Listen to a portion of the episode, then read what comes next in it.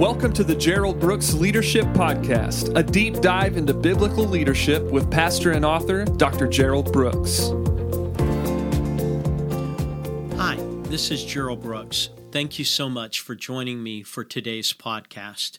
Before we begin, I want to let you know about some resources that are available to you. One of my mentors, John Maxwell, he was the one who emphasized that if you were going to make a difference in someone's life, you don't just give them a message, but you provide resources. Why? The message ministers for a moment, but resources can affect their lives for lifetimes. So I want to mention a couple of resources. One is my newest book, Five Prayers That You Pray for Kids. Now, if you're listening to this and you have kids, you need to get the book. Someone says, well, my kids are grown, so are mine, but I still pray these five prayers. Someone may say, well, I don't have kids yet. You need the book because the best time to learn to pray for kids is before you have them. If you're a pastor, let me just say to you, the last part of this book where we go into lessons on prayer is just something you need to grab a hold of, and honestly, you need to teach it. Your people need to know it. So I want to encourage you, you can go to my webpage, Gerald Brooks Ministries dot com, and you can get it. Now, if you're not a pastor and you want to give your pastor a gift for Christmas, I want to recommend my flash drive. My flash drive is over fifty lessons, many of which have the outlines uh, available also. And so when you get this flash drive, what you're doing is you're giving your pastor a gift of resource. And so they're going to have fifty sermons that are thought out, that are outlined for them, that they can now utilize in a very positive way to help themselves and to help the congregation. So you can get any of that, all of that, by coming to Gerald Brooks Ministries dot com. Hey, today uh, I want to navigate some terrain that really requires a little bit of honesty, and that is, what do you do when you're leading without passion? What do you do when you're leading without passion? So it's one of those terms that I think we have to define on the front end for us to be able to get it. Really, if you go back and you study the origin of the word uh, passion, it goes back to uh, about eleven hundred A D, and you can see the word being introduced in its more modern context. And basically, it's a word that referred to suffering. Now, we don't tend to associate passion and suffering, but back then, they did. So let me describe to you the definition that they would give the word passion. Passion was having a cause that was greater than the pain you were dealing with. Passion was having a cause that was greater than the pain that you're dealing with. See, they realized that pain would many times come into people's lives, but people of passion had a cause that motivated them and was greater than the uh, problem that they were facing, the pain that they were going through. And literally, it referred to Jesus on the cross. And it describes what happens in Hebrews twelve, where it says, he endured the cross for the joy that was set before him. The cross was physically unfun. Uh, it wasn't a pleasant experience. It wasn't something that anyone wanted to go through, but Jesus had a passion. He endured the cross for the joy set before him. He had a cause that was bigger than the cross, and his cause was a relationship with you and a relationship with me. See, on the cross, what kept Jesus up there was the fact that when he looked to the right or the left, he saw you and he saw me. So passion, it's a cause which is greater than the pain you're dealing with. That's the historical definition. Now let me modernize it more. In the positive, it means to be on fire, to have a fervency, to have a fire about you, to be on fire. See, there's nothing worse than being asked to follow someone who wants you to be totally committed, but they're no longer on fire themselves. There's nothing worse than that. People who want total commitment from those that follow them, but they no longer have a fire that burns within them. So how is it that that happens? How is it that we go from being these passionate leaders who are on fire, who have these great causes that allow us to handle the turbulence of life? And how is it that we find ourselves leading without passion? Well, let me talk to you about some of the things that cause leaders to lose their passion. Number one is when you are drained. You know, like the drain that would be in a sink, and you open up the drain so that the water can go down. There's nothing left in the sink. That concept that you are drained. And what happens when someone's drained is it usually involves pursuits of great exploit. So you've had to be in a demanding time of ministry. So let me illustrate this biblically. This would be Elijah challenging the prophets of Baal. This is a pivotal point in Israel. Are they going to serve Jehovah? Are they going to serve Baal? Are they going to go after God, or are they going to pursue things that are less than God? This is a pivotal point, because this point is going to determine the destiny and the destination of Israel. So we know that it was a very dramatic moment where Elijah challenges these four hundred plus uh, prophets of Baal. He is standing all alone in the midst of this, and he begins to issue the decree, if your God is God, let him come and consume the altar with fire. If my God is God, let him come and consume the altar with fire. And as a result of that, we see this miraculous moment where fire comes down and it just consumes the whole thing. There's nothing left. This is dramatic. But in the midst of the dramatic, it's also emotional. See, this was a demanding time of ministry, because if you're Elijah, you know that if that doesn't happen, you're dead. It's over.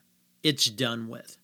Whether Baal's prophets call down fire, if your God doesn't bring the fire, then what happens at that particular point is you're over. So sometimes in ministry, we face demanding times.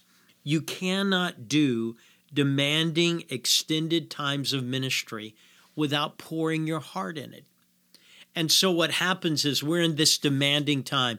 Maybe we're in the middle of a fundraising project. In the midst of that, we've got to carry the load of the pulpit. In the midst of that, there's some drama on our team. In the midst of that, there's some key people that are going through pain. And in the midst of that, you have your own heartache, and you're having to minister in the midst of it, and it is demanding. Now, when leaders tend to become drained, there's always a sort of a indicator.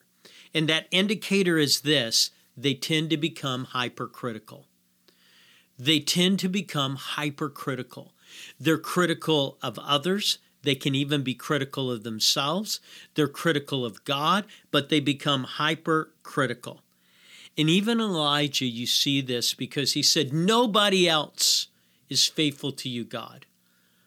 Well, in one sense, he's talking about his faithfulness. In the other sense, he's criticizing everyone else for their lack of faithfulness. See, whenever there are demanding times in ministry, we have to insert a pause. It's that Selah moment that happens throughout the Psalms. You know, that Selah where it sort of says, okay, no music, no words. Let's just sit here. Let's just experience what's gone on, and let's prepare for what's going to go on next. There's a story told about uh, a missionary in Africa. And before the continent was opened up to missions throughout, this missionary had gone in and he was wanting to get to a certain village because there is a need there that he wanted to address. So he got together a whole team of people, and many of them were people that were carrying all of the resources, and they were natives of the land. And so they had worked really, really hard for a few days, and the next day he got up, and he intended for them to march again, but they wouldn't march. And he looked at them, and he says, "Why aren't you marching?" And they responded by saying in their language, "We've marched so fast and so hard. We now need to take a day for our souls to catch up with us." Well, you talk about a wisdom of a group of people. How often do we march beyond our souls and we never allow our soul to catch up with us? What wisdom those people have. So sometimes leaders lose their passion just because they're drained. They've been through an extensive, demanding time of ministry that is requiring their heart on multiple fronts, and they just have lost it. They have nothing left to give. Well, there's another one, and it's when you become dried out. And, and this refers to how that something that would be a solid piece, but it begins to be dried.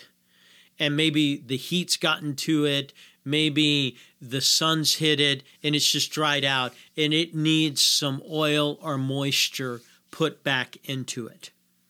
David talked about this in Psalm sixty-three and verse one when he says, you know, "My soul thirsts for thee." There's a difference between a drink of water and being thirsty for water. A drink of water means, hey, I just have this need to quench sort of my thirst, but there's another thing to truly be thirsty. That usually means that you're lacking something. And your body knows that you're lacking, and it's sending that signal, and it's saying you need to be thirsty right now. And so David said, "My soul thirsts for you like I'm in a land where there is no water." That sense of needing God, but somehow God seems to be absent.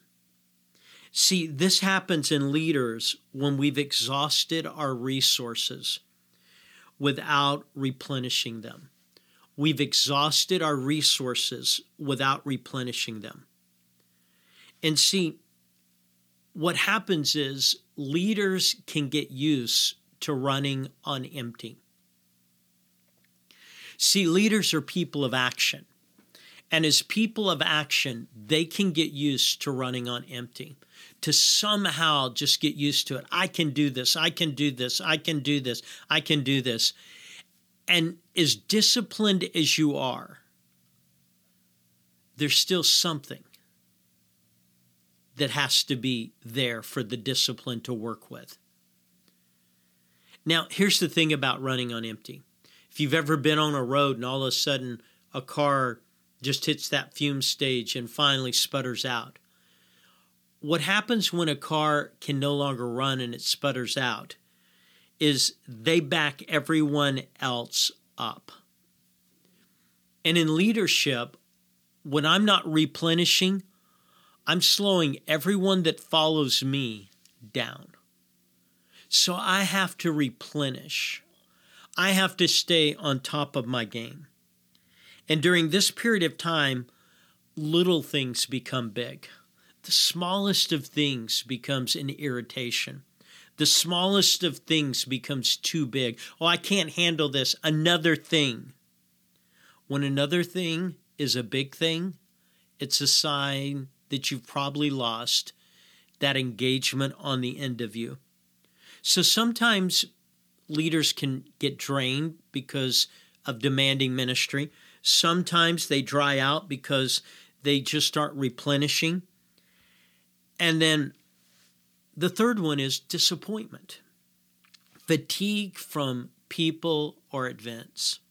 In Second Corinthians chapter one, verses eight and nine, Paul talks about just some tough moments that were happening in life and were involving people. Now, these tough moments were disappointing because he felt like he had done the right things, but in doing the right things, somehow these individuals were no longer responding correctly. So they're now filled with disappointment. And here's the thing about disappointment. Disappointment causes you to want to disengage. So here's the question.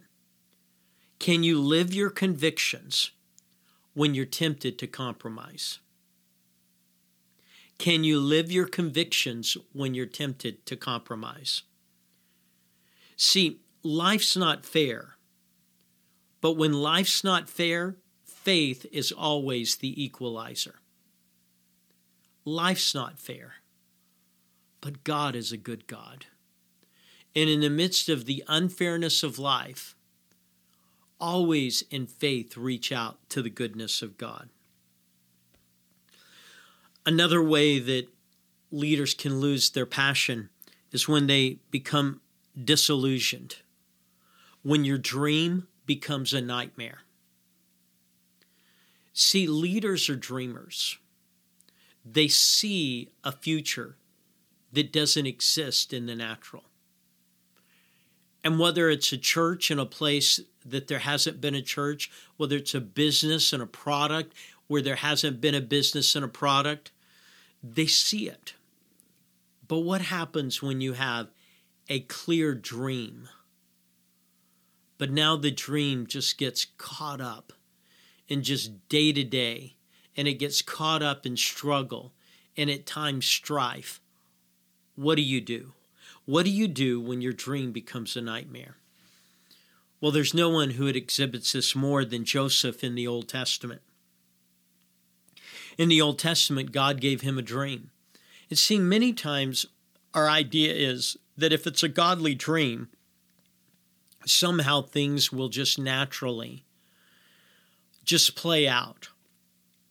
That dreams that are God-given happen without struggle. It doesn't take any analysis of Scripture to find out that Joseph is the poster child for a dream becoming a nightmare. Because here's what we don't like. Whenever God gives us a dream, dreams always come with drama. Now, I need you to understand something. Any dream God gives you will come with drama. There is going to be drama that is going to happen in the midst of the dream. Now, here's the thing. Discipline is the answer to drama. Remember, I've said it many, many times. Discipline is the gift that a leader gives themselves. Deadlines are what people give you when you lack discipline. See, as a disciplined soul, what happens is I can handle the drama. But if I'm an individual who doesn't have discipline, then the drama of the dream will eat me alive. So again, discipline is the ability to do what you don't want to do when you don't want to do it. See, if you wanted to do it and you wanted to do it right now, there's no discipline. That's called fun. And many people mistake fun and discipline. Discipline is the ability to do what you don't want to do when you don't want to do it. And then many leaders lose their passion because of doubts. If I could say something to young leaders and to leaders in the middle of their journey, doubts are a part of the journey. Now, I get it. I come from a group that is highly faith-oriented. I can quote the verses. Now faith is the substance of things hoped for, the evidence of things not seen. For without faith it is impossible to please him. For he that cometh to God must believe that he is, and he's a rewarder of them that diligently seek him. What things soever you desire, when you pray, believe that you receive them, and you shall have them. All of those are great promises of faith. But all of those deal with the reality also that the reason faith is so profound is that doubts are so real. I've never met a leader that didn't have doubts. They didn't have doubts when it comes to decisions that they've had to make. They haven't had doubts when it comes to their calling. Every leader that I know has had to navigate doubts. I think it was in a recent podcast I refer back to Mother Teresa, who I think was such a remarkable leader, and how she possessed doubts. There were times when she didn't feel God. She couldn't reference God. And of course, people who were unbelievers, when they read her memoirs, they said, see, she didn't believe in God. No, she believed in God. We just believe in spite of our doubts. Unbelievers just choose to believe their doubts. But I've never met a leader that didn't have questions. But questions are the environment where you begin to grow. And if you begin to grow, things happen. But if you allow questions to grow without faith, then uncertainties begin to take over. Well, am I really called to do this? Should I do this? Should I not do this? Well, what do I do here? These are five reasons that leaders can lose their passion. Let me give you three thoughts about passion. We mentioned that if you take the ancient definition of passion, it meant having a cause that is greater than your pain. If you take the modern definition of passion, it means to be on fire. It's Romans chapter twelve and verse eleven. Being fervent in the spirit, being on fire, boiling over, white heated. That's the concept of passion. Now here's the thing. If you're going to be on fire, then you're going to have to do three things. One, you're going to have to give fuel to the fire. You're going to have to give fuel to the fire.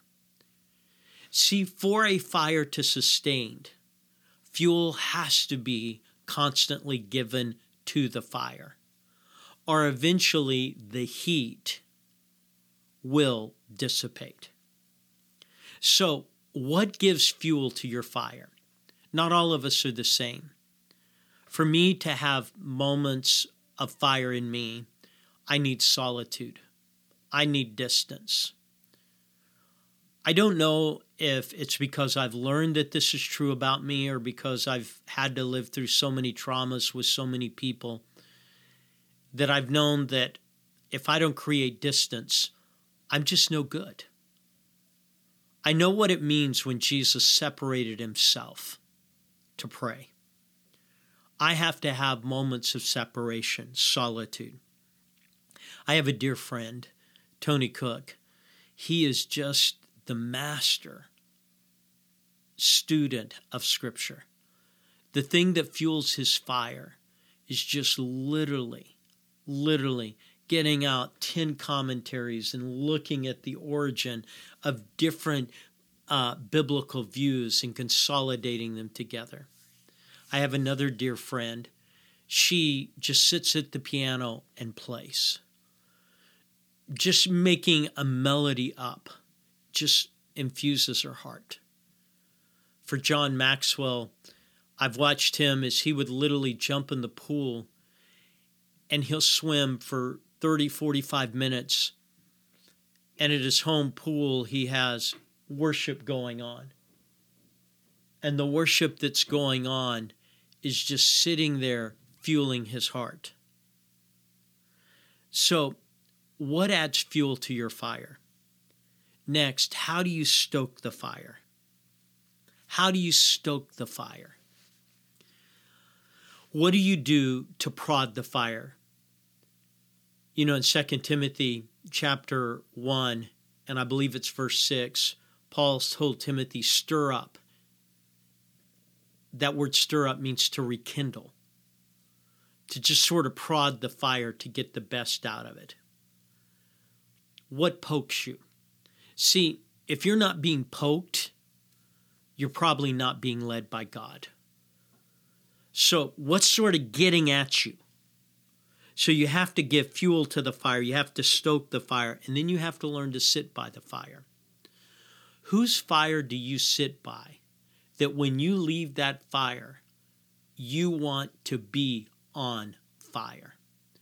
There's just a couple of people in my life, but when I'm around them, they make me think bigger. They make me live bigger. They make me serve bigger. They make me believe bigger. Three things. Give fuel to the fire, stoke the fire, and sit by the fire. That being said, thank you so much for joining me for today's podcast. I pray that this has helped you. Our world is in need of passionate leaders. I do want to say to you, go to Gerald Brooks Ministry. As I mentioned, there's resources at the very beginning of this. I think those resources will help you immensely. Uh, I think this time of year when you're giving gifts, if you're going to give a gift, give a gift that'll change someone's life. So I just want to encourage you. Go to the website. Thank you again for joining. Thank you for listening to the Gerald Brooks Leadership Podcast. If you'd like more information on Doctor Brooks's books, audio, or speaking engagements, please go to Gerald Brooks Ministries dot com.